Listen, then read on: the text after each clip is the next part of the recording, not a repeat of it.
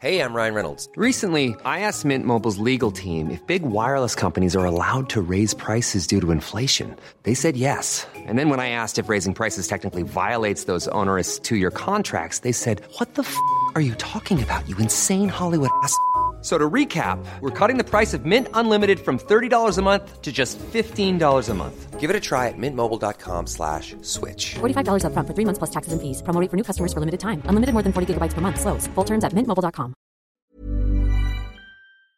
Hi, everyone, and welcome to a special episode on the GegenPod feed. I did say we were going to take a break, but we're back for a very special episode. David Weiner here with you once again today, joined by Simon Hill, who is going to join us at Optus Sport for the next month for the Champions League and the Europa League. Simon, great to see you again. Welcome to Optus Sport. Thank you, mate. I'm very, very excited. Um, not just to be here, but to be working with uh, such great people, such as yourself and uh, many others. Well, it feels like a feels like a good reunion. So Yeah, it's it good, does, good to yeah. see you. I want to ask you, walking through the, the gates here at, at Optus, um, how did you feel? What uh, what attracted you to come here and, and, and be work with us? Uh, well, f- let's be honest. One word: football. Um, you know, I'm a football person, as you are, um, as is everyone who works at Optus Sports, and I've watched on with interest over the last uh, year or two your Premier League coverage uh, and coverage of the Champions League and uh, Women's World Cup. Been very impressed, and uh, as the world knows, I I left Fox Sports in June, so. Um, this seems like a, a natural home, and I'm, I'm very, very excited to be here and uh, a lot of work to do over the next month. Can't wait to get started, to be honest. Yeah, well, we've got a lot to look forward to with the Premier League just finishing, but uh, the obvious thing to talk about is, of course, the, the UEFA Champions League and Mm. the UEFA Europa League, which is what we're all looking forward to here at Optus in August.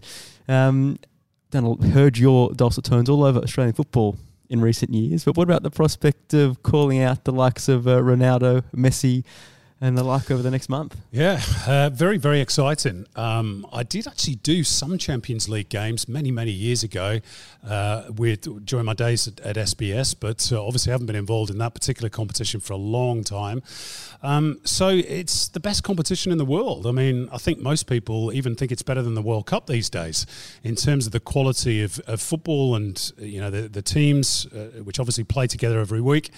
Um, so I'm hugely excited, and uh, you know, obviously it's a bit different this year with COVID. So we've got uh, the knockout phase going to be played in a, in a hub sort of situation, but um, you've still got the, the likes of Messi and uh, Ronaldo and uh, you know Neymar, uh, dare I say Kevin De Bruyne, one or two Yeah, others it, from yeah, my own it. team. So it's it's going to be an absolute privilege and an honour to be able to uh, call this fantastic tournament. And uh, as I say, I'm, I'm very excited. I just can't wait for it. We've seen it, it. Isn't it brilliant to be able to try different things, do different things at various stages of, of one's career, and Mm. and this is that to a certain extent. We've seen you share over the last little while all sorts of uh, little anecdotes and and artifacts from your commentary career. Yeah. we'll call it that, on social media, tip sheets, team notes, all that kind of stuff. Can you explain what it might go into for you preparing? Um, for this kind of project, when it's something that might not necessarily been, you know, part of your bread and butter over the last little while. Yeah, well, it probably means that I need to do a little bit more research, to be honest, even though a lot of the players and teams obviously are, are pretty familiar to me, but there's a lot of players that I don't call on a regular basis, certainly haven't done for the last uh, goodness knows how many years. So, you know, I'll get stuck into the research. And uh, to be honest, it's, it's a process that I enjoy. I think the more that you research players and write stuff down and teams and systems, I think the more it sticks in your head. And you know, as I've said before, I think when you, you make your notes, and I, I do make a lot of notes, but 90% of it you probably won't use mm-hmm. during a game, but it's there and it's in your head. And hopefully, if you can impart maybe one or two of those little nuggets that people might not know or were unaware of, then uh, you can make the experience for the TV viewer that little bit more informative, that little bit more entertaining. So, you know, that, that's the job of the commentator to keep people across what's going on and to try and provide a little bit of context. And, and that's why your research is oh so important. Uh, for the uniniti- uninitiated, how much time might that take? So they see you come on for 90 minutes. Mm. What does 90 minutes equate to get to the, the performance level um, that, uh, that, that, that has, you know, that has had your uh, voice over so many great moments? Uh, Well, it, it depends on the game, obviously. Uh, you know, if it's a if it's a game that's uh, you uh, know the teams for example, I've called the A League for, for many many years. You know, then I'll I'll probably do a full day's research still on the teams and the players. You, you, can't skimp, even though you know the players, because things can happen in the intervening days or weeks that you might have missed or that you might be unaware of.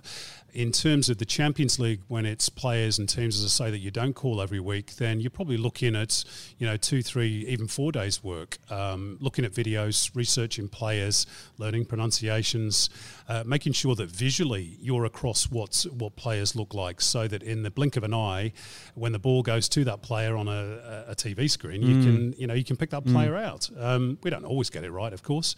Uh, but uh, I'll do my best to, to limit the mistakes and uh, hopefully do a good job and do the, the competition justice. What's um, the obvious question is there's a certain team still in the in the round of 16 that you might have a certain affinity to. Um, I love when you see on social media people go, "Oh, the Liverpool admins at work for Optus Sport," or "Come on, give Manchester United a go." How does the Manchester City fan go as a commentator of his own beloved club? I have to be honest and say that uh, I mean I haven't done it for many many years, um, but I did call a couple of Man City games earlier on in my career when I was at the BBC, and I found it quite tricky in some ways. Um, now, to be fair, that was partly because the games were both at Maine Road. Uh, which is my spiritual home, it's yeah, where right. I grew up going as a fan, and I felt a little bit uncomfortable in the press box, almost like I didn't belong in the press box at Maine Road because my place there was on the terrace or in the stands supporting my team. So it was it was very awkward uh, physically. Now, obviously, I, I, won't have that uh, in terms of the Champions League, so I think that will, will help. And of course, I've been away from Manchester and from the UK for a long time, so there's a little bit more of a distance between me and the team. It'll always be my team. It's always going to be my team. Um, but during the 90 minutes, you know, you, you call the game in an unbiased way. And in, if anything, because people know I'm a City fan, uh, and I know I'm a City fan, I'm probably a little bit more critical of my own team uh, than anybody else's. Uh, but I think it's important as commentators. A lot of commentators say, oh, you know, I d- I don't tell people who I support uh, or I don't have a team. Well, I think that's a nonsense. I think if you're a football fan, you grow up with a club. We all started somewhere. Yeah, yeah. That, that's that's your link to the game. Um, so I've, n- I've never made any bones about the fact that I'm a City fan. It's out there, and if people think I'm biased during the call, well, so be it. I've had that a million times. I know I'm not. I will keep it straight down the line when I'm calling Man City. Of course, if City win, I'll be delighted. But for that for that 90 minutes, it's my job, and I'll make sure that it's unbiased. But I'll still get those accusations. I know. we all do. We all do. Hey, just in terms of this might sound sound like an odd question in terms of the pressure of it, but mm. the moment. I mean, you've delivered. You know, we walk through the walls here, and there's some great moments that, that you've got your your voice behind.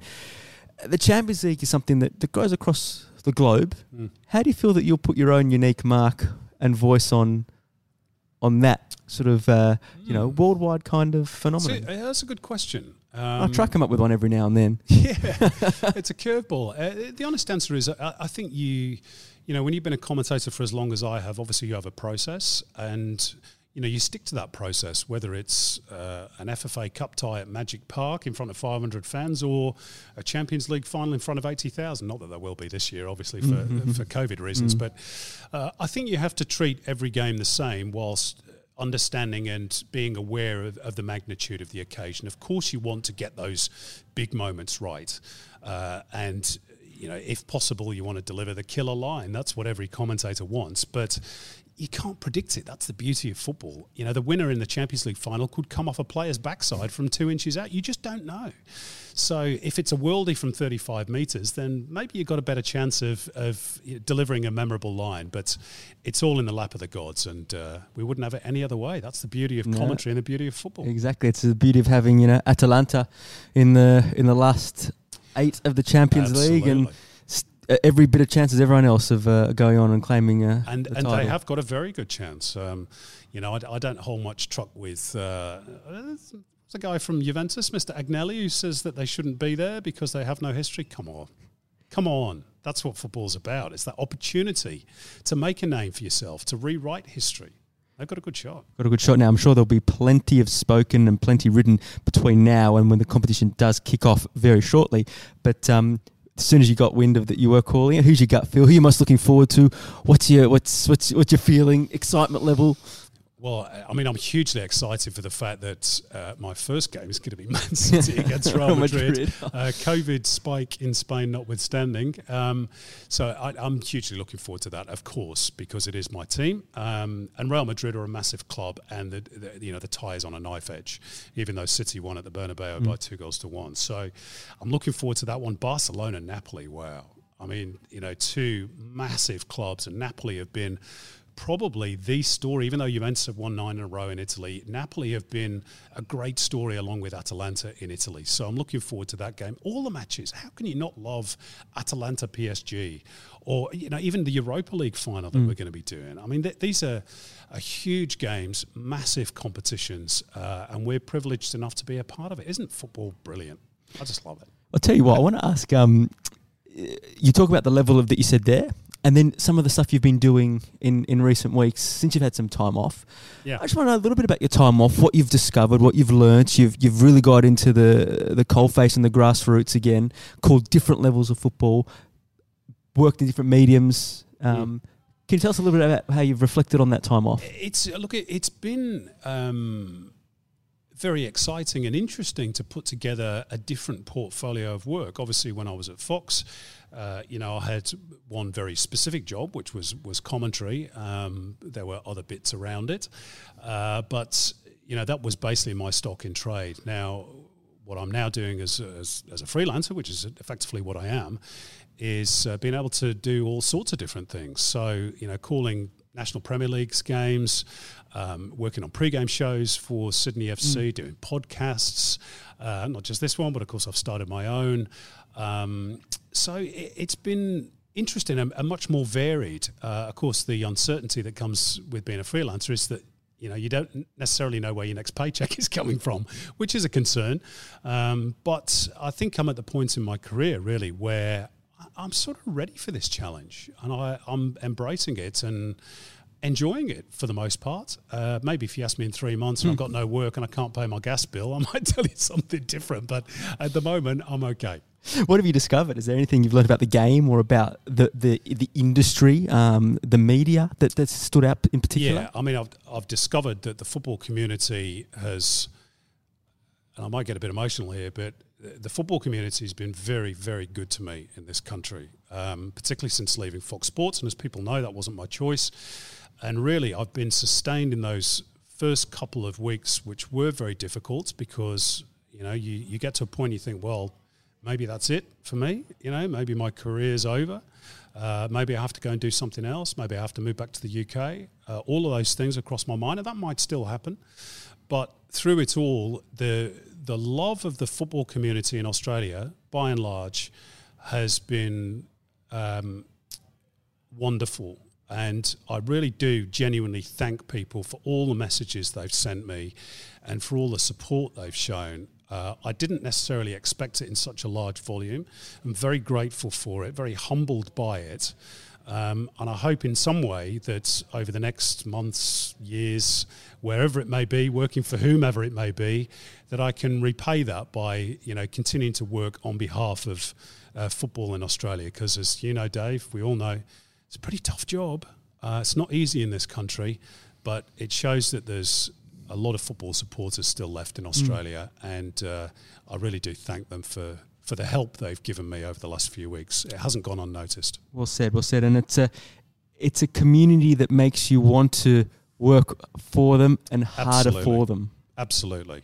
And I think there's a lot of passionate football people in this country who really desperately want the game to succeed. And, uh, you know, I, I certainly won't give up on that. Um, as I've said many times before, and I know you're the same, Dave, and lots of other people here at Optus Sport and at Fox and SBS and, and other places as well. You know, we- we're almost evangelical about the game here. And we come up against a, a lot of tough barriers, both within football and outside it. But we keep pressing on, we keep fighting. One day we'll win. Have you seen anything in this time that has given you a renewed or different cause of hope? Or it might be things that we were concerned about, but you can constructively go, actually, we're onto something here. Hmm. I th- look, I think long term, you know, the game obviously it has a one year contract with Fox Sports, uh, which ends July 2021.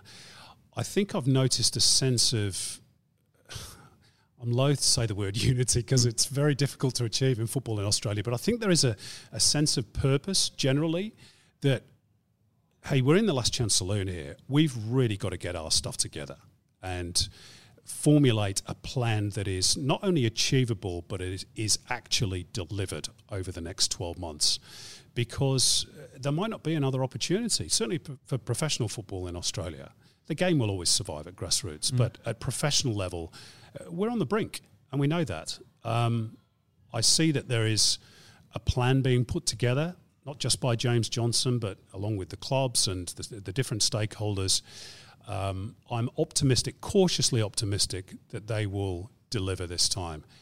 If they don't, let's be mm. honest, it could be dead in the water. Mm. But mm. uh, I hope it's not going to come to that. One of the things that uh, always keeps me, uh, gives me solace, and I hope in this month that you have here at this with us at Optus Sport covering the Champions League, you'll feel this too. Is when you're going through um, what may be difficult times in the local game, you see still the support and the interest and the fervor and the passion. What the the this level of the game brings yeah. fans here, the joy, the escapism, yeah. all that aspect to it. And you see the way that the, the material that's starting to come out of Optus Sport in terms of being able to bring that to people at a um, palatable hour of the day. Let's face it. Mm. Not all of us have the luxury of being up from 1 a.m. on Sunday night, just gone and, and getting back to work the next day. Um, and that for me is always a yardstick of, guys, this is how big it can be. Um, over the next month, I guess you're going to enjoy feeling that sense of Hope that so. huge, yeah. huge, huge Champions League uh, resonance come back into our little world here in Australia. I'm looking forward to it. As I say, I, I know obviously how big this uh, tournament is. You know, I, I grew up in Europe. I, I, watched it when it was the old European Cup, and uh, you know, into the Champions League. So I, I, know what these games mean to people and supporters of the clubs involved, and uh, obviously there are a lot of them here in Australia as well. So hopefully we can, uh, you know, deliver that product in in uh, just an entertaining uh, way that that we can. And uh, yeah, I'm, I'm so privileged and happy to be a part of it. No, it's going to be a fun month. And uh, we can't wait to get stuck into it. Thanks for joining us today, and look forward to seeing what comes out over Optus Sport uh, over the next couple of weeks. Great to, to be, see you again. You too, Dave. Great to be working with you again, mate. I've missed it. Good stuff. And to everyone out there, as ever, until the next podcast, enjoy your football and enjoy all the great content that's going to be coming your way on Optus Sport over the coming weeks.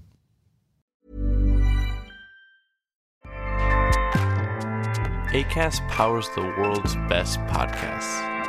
Here's a show that we recommend. The Real Housewives is a guilty pleasure for most, but if you're looking to not feel guilty about that pleasure, tune in to Everything Iconic with me, Danny Pellegrino, where I break down all the messy moments and behind the scenes antics of Bravo's popular franchise. And on Everything Iconic, I also interview celebrity guests like Kelly Ripa, Keke Palmer, Drew Barrymore, Cameron Diaz, and more about their guilty pleasures, their past work, and so much more. So if you're pop culture obsessed and find yourself watching way too much reality TV like me, tune in to Everything Iconic with Danny Pellegrino wherever you listen to podcasts. ACAST helps creators launch, grow, and monetize their podcasts everywhere. ACAST.com.